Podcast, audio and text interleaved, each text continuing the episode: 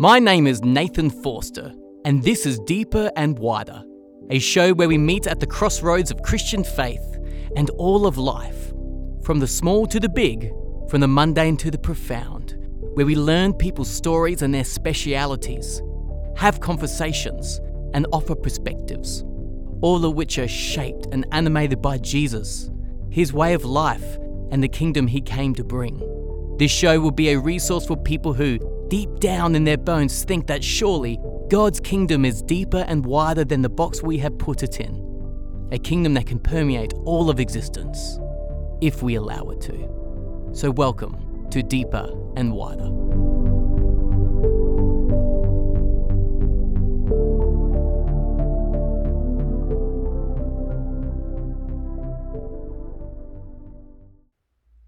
Hello and welcome to Deeper and Wider again. Once again, this is not a relaunch episode. This is just the third episode in an unsorted season of the show, of which I give another sermon that I did way back in the day in 2019, which feels so long ago now. It was one of the last sermons I gave whilst I was the young adults coordinator at the now defunct Sanctuary Church. I'm not going to say anything more, I'm going to let the sermon speak for itself. So sit back and I hope this ministers to you. God bless.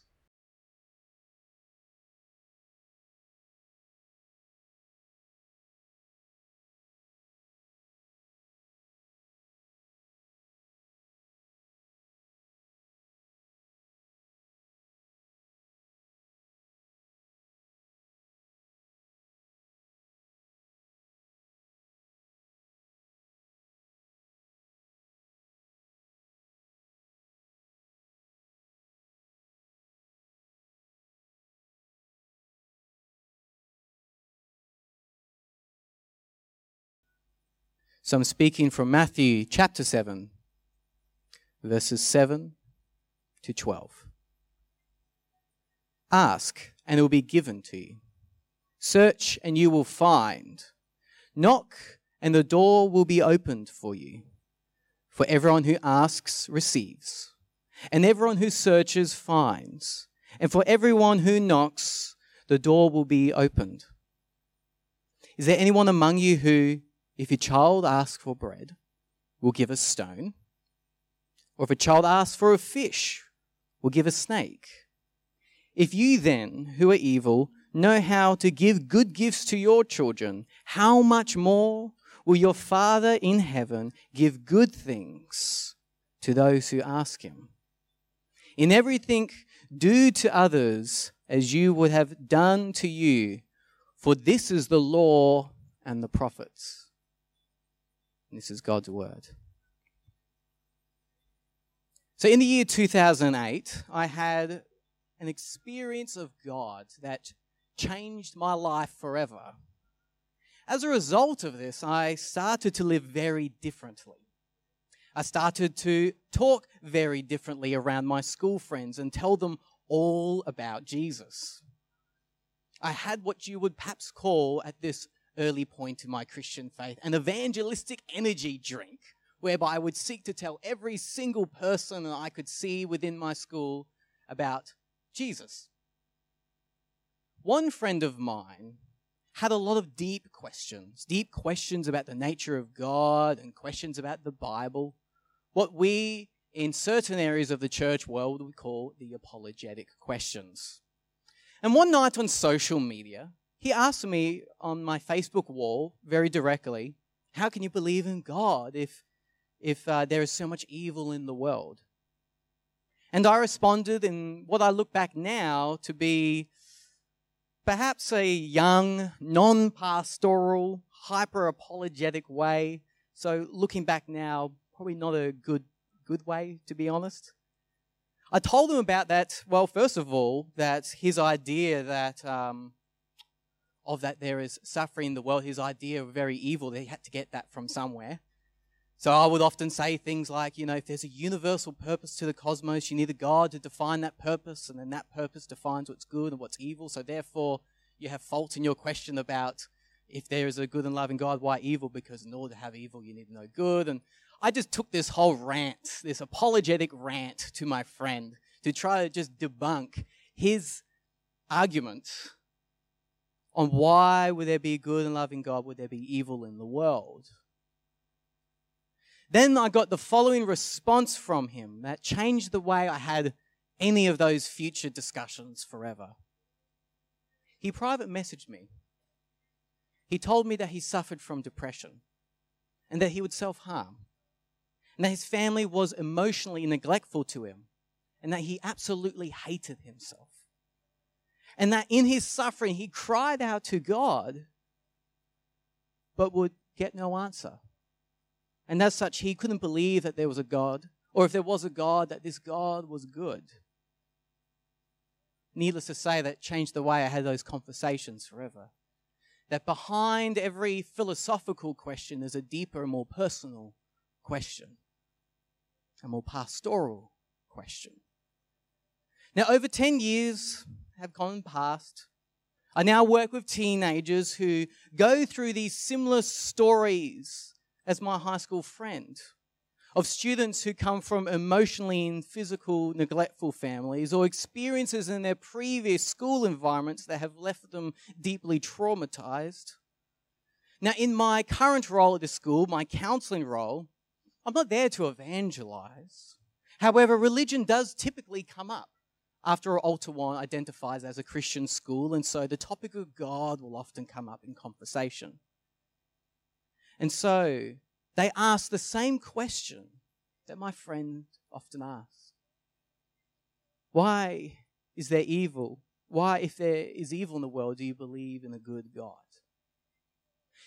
Now, the reason why I'm giving you these stories today is to set the tone of today's text. For you see, my friend and these students, if I'm just being honest and trying to picture how they would respond to such a message today, they would scoff at today's reading from this part of the Sermon on the Mount. Because for the most part, they have cried out. They have been trying to find answers. And they've been trying to find a door to knock on that will have something new and life giving behind it. And I, for one, thank them for their honesty. Because let's face it, do we not struggle with this text as well? I had a mentor who was a pastor. He was one of those people who made me a lot of who I am today. He introduced me to some of my favorite scholars like N.T. Wright. He was pretty, pretty blunt and he, had a pre- he was a pretty blunt guy, but he was also very kind and tender-hearted. When he was diagnosed with an inoperable brain tumor, me and others cried out to God. And then he died 10 weeks later. What do we do with our stories when we ask God very reasonable things and they don't happen? And then what do we do when we come face to face with texts like this? Ask and it will be given to you. Search and you will find. Knock and the door will be opened for you. For everyone asks receives, everyone who searches finds, and for everyone who knocks the door is opened. Did Jesus know what he was on about when he said this?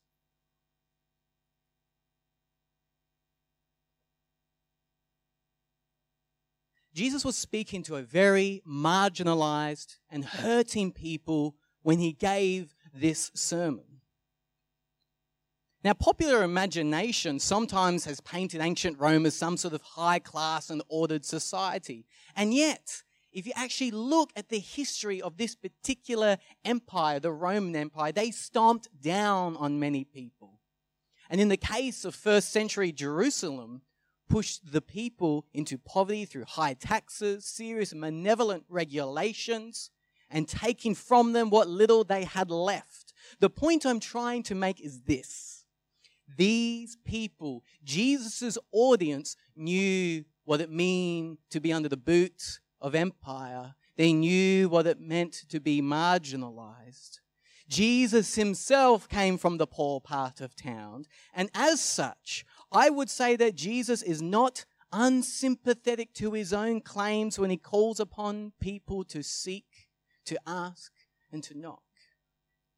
He isn't calling people unto and asking, a seeking, and knocking against the backdrop of some sort of detached, floating in the sky sort of religion, but against the backdrop of their own lived experience and his people's own lived experience as a people who knew the cycle of slavery and within that wrestling with the bigger questions of God's faithfulness towards them as a people. They knew the stories of Exodus, it was their story. They also knew the story of Exodus when God finally hears their cry. They knew their poems whereby they bluntly and honestly, honestly ask questions, How long, O Lord? They knew the beautiful passages of Proverbs in one hand and also Job and Ecclesiastes in the other. Jesus then was saying what he was saying as a person from the pain of the people for the pain of the people. So, what then is Jesus doing in this passage? We are so conditioned often to read this passage as if God is a cosmic vending machine whereby we can get what we want from God if we just ask, seek, and knock. And by the way, if we don't have enough faith coin or good works coin, then God doesn't give us what we want out of this divine vending machine of Himself. Rather than seeing the asking, seeing the seeking and the knocking against the backdrop of the deeper question that Jesus' listeners in the midst of their oppression would have been asking, and that is, can we trust that God is good? Or better yet, can we trust in the faithfulness of God? And that for them was a very real question.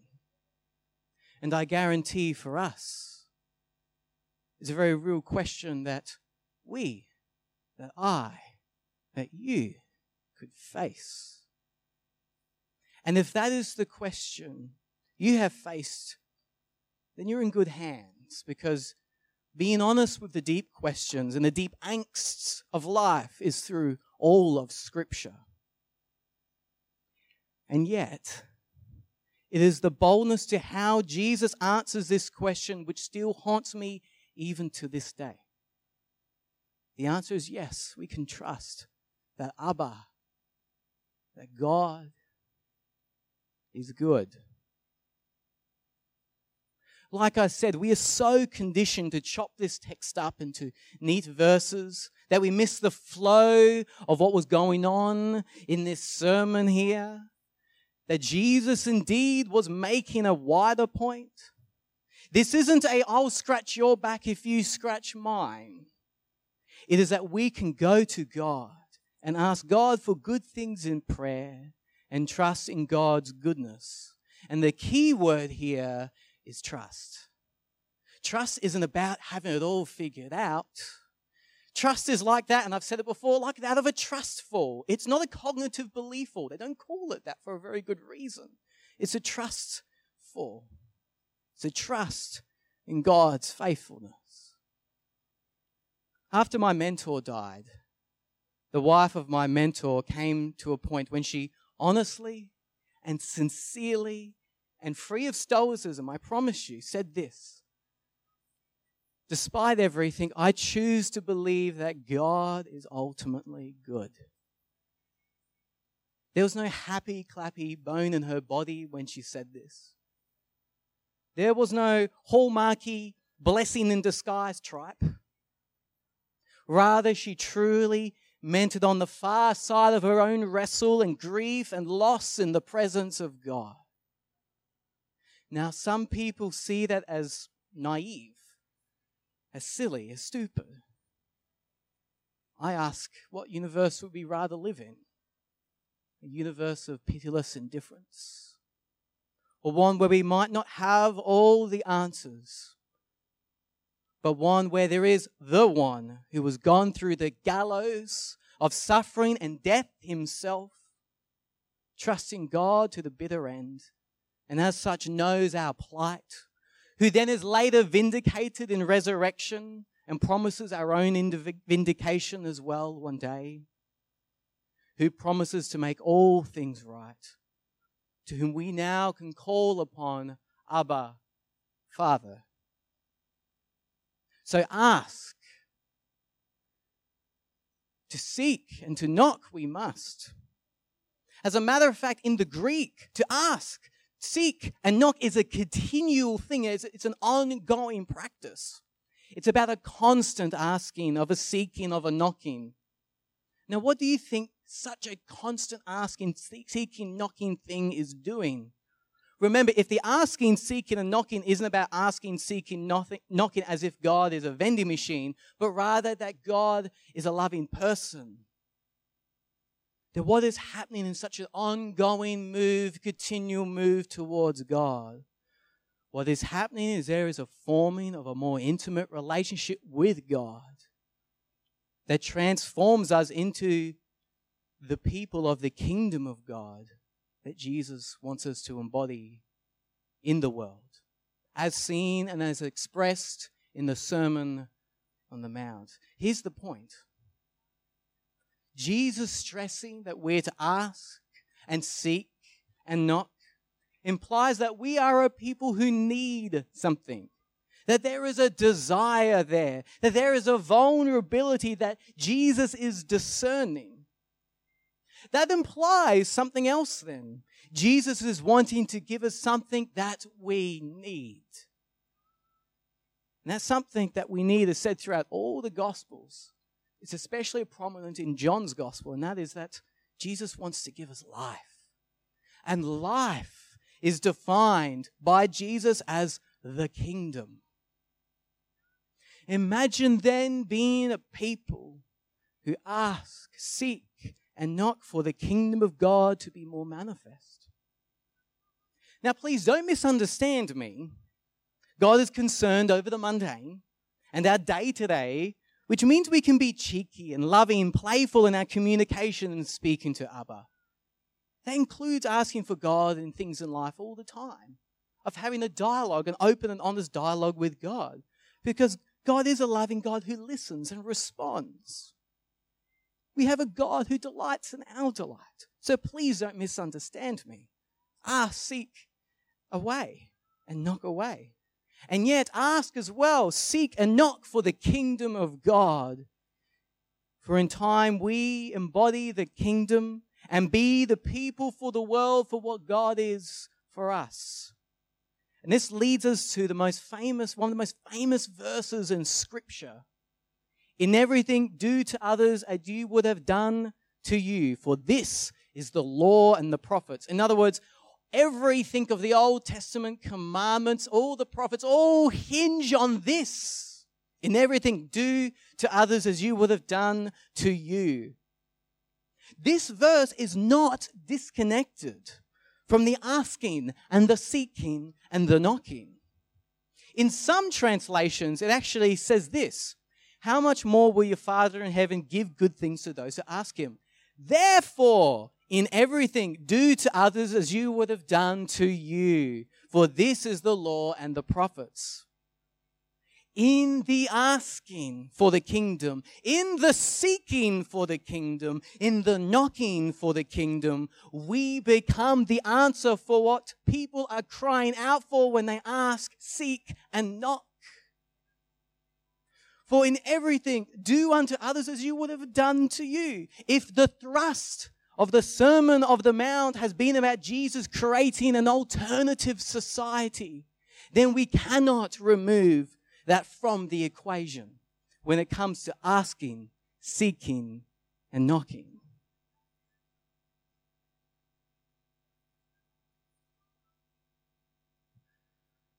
When my mentor died, I had godly people come around me who acted the heart of God as they allowed me to cry and lean on their shoulders. When my friend from high school went through his depression, he eventually got help from another friend who was a devout Catholic who told him to see the school psychologist.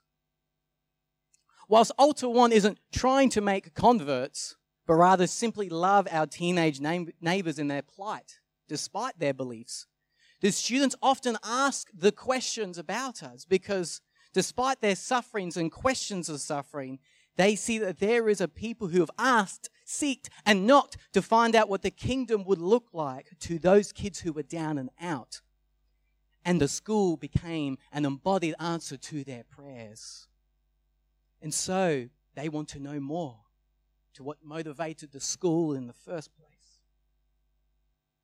When we ask, when we seek, when we knock, we become transfigured to be the answer. So, what would it mean if we became a people who, when someone asks us, when someone seeks us, when someone knocks on our door, that we do unto them what we ask, seek, and knock for God to do unto us? As one podcaster I like, Mike McHargue says, and I quote, Never let your faith allow you to take a step of distance and say, only God does the loving, because that's a disembodied faith. For if you believe in an empty tomb, then your job is to love your neighbor and not merely say, God does.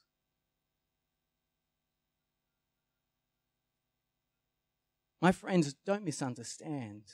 We can ask our Father in heaven for good things, and Abba answers. Ultimately, and I'll conclude with this if the band could come up. Ultimately, the answer to our asking, the answer to our seeking, and the answer to our knocking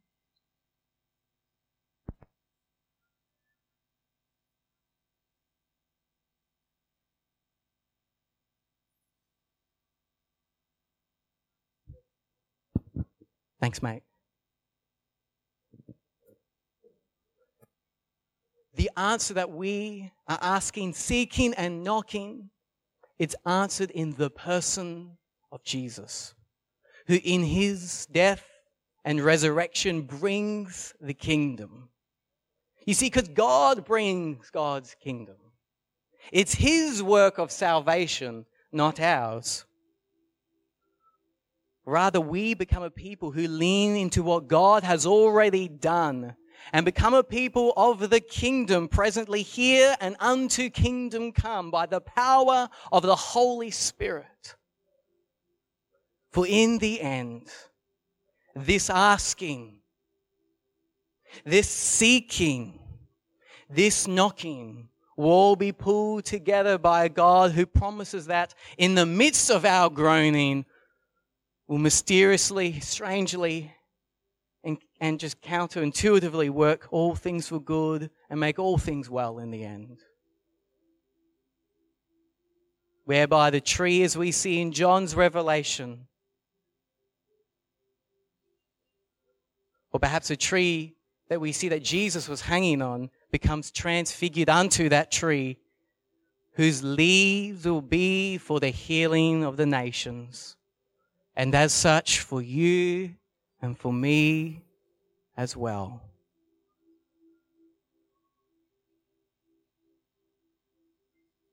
We're not perfect. We just follow the one who has embodied the kingdom, who has brought the kingdom, and is bringing the kingdom. And as we follow, over time, by the power of the Holy Spirit, that we become a people who can grow more and more into the people that God wants us to be. That as we ask and seek and knock, that we become like the door that people knock on, that we become the people that others seek and ask for. Bring your prayers to Abba. I'm not saying don't do that. I'm not saying don't fervently ask, seek, and knock in the situations of your own life. Please don't misunderstand me. And yet allow that space to also form you into the person. And let us be formed as a community, both to each other and to those, those outside of the community, where we can do unto others as God has done unto us. And so let us grow more and more unto the people being shaped by this. As we pray, most merciful God, we confess that we have sinned against you in thought, word, and deed, by what we have done and by what we have left undone. We have not loved you with our whole heart. We have not loved our neighbors, strangers, and enemies as ourselves. We are truly sorry. We humbly repent. For the sake of your Son, Jesus Christ, have mercy on us, forgive us, that we may delight in your will and walk in your ways to the glory of your name. Amen.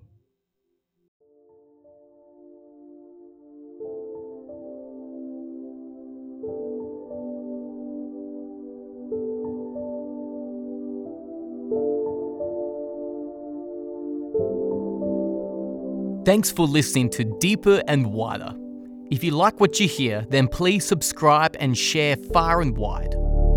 If you want to get to know me, then follow me on Instagram at Nathan underscore Forster or look me up at nathanforster.com. Otherwise, I'll see you next time.